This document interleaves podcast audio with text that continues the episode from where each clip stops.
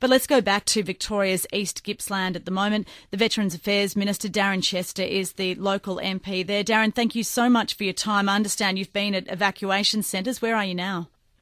Yeah, look, thanks for your interest. Yeah, I've just been into Bairnsdale, which has had our um, incident control centre and evacuation centre as well, and caught up with a few people who've uh, had to leave their homes last night as they were threatened by fires, and a couple who'd lost their homes. So, you know, it's been a tough 24 hours for us here in East Gippsland. We've uh, uh, got to prepare ourselves, I think, for some even more bad news as the uh, authorities get out there and assess the damage. And uh, the Premier's just announced that there are four people unaccounted for, and I've I've heard of those uh, incidents myself from, from local people who are worried about their, the location of their, their neighbours. And so, you know, we've got some uh, tough days ahead of us still. We've got fire still burning, as you just heard, around the Mallacoota area.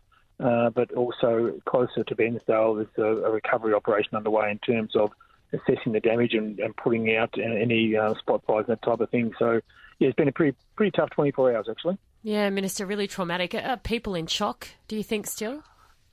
Oh, look, it's a it's a strange sensation. We're a uh, you know we're a community not unlike the south coast of New South Wales. We've got a lot of bushland, a lot of beautiful uh, coastal areas, woodlands. So we've got this magnificent local environment where people are used to. A lot of locals are used to bushfires from time to time, but this is a, of a scale uh, I've never seen before. I've been here for more than 50 years now, and I've never seen a, a, a fire of this scale in East Gippsland. But uh, you know, we've had three years of drought, and that's obviously played into the the intensity of the fires and and we had a pretty traumatic day yesterday in terms of the weather conditions. It was a volatile day, and we had uh, situations where fires were already existing in the landscape, and they got a run on, and it made it very difficult for the authorities. I want to thank the, the volunteers, the, the, the forest fire management people, the SES, the Victorian Police, you know, the Red Cross. All these people do an amazing job to try and keep us all safe, and.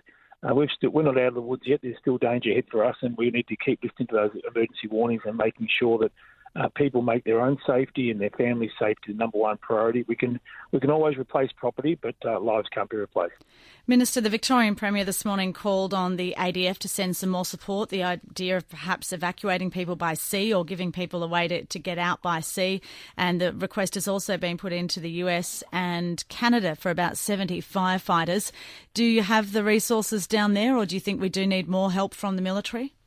Oh, I've had the opportunity this morning to talk to both the Prime Minister and the Chief of the Defence Force, and uh, both of them indicated to me that uh, anything we need will be provided in terms of additional logistical support. I mean, what our Defence Force can provide in these circumstances is around things like uh, uh supplies, uh, whether it's fuel or food, or, or helping to move people around the area. I mean, the Australian Defence Force personnel will not be out there in the bush fighting a fire like this. They're more likely to be involved in logistical support and that and that extra uh, looking after civilians who are impacted by the fires. And, and both the Prime Minister uh, and the Chief of Defence Force indicate to me that they would support any application from Victoria. So that's going to happen, I think, as a matter of course. And I look forward to that occurring. But again, what I'm trying to explain is right now we have a, a recovery operation just starting off while there's still a response phase underway. There's, you know, it's a big area, East Gippsland. It's about two thirds the size of Belgium. So we've got fire, one in the electorate where I'm. Uh, uh, what I'm representing, and also the other end we've got uh, people trying to mop up afterwards. So it's quite a um,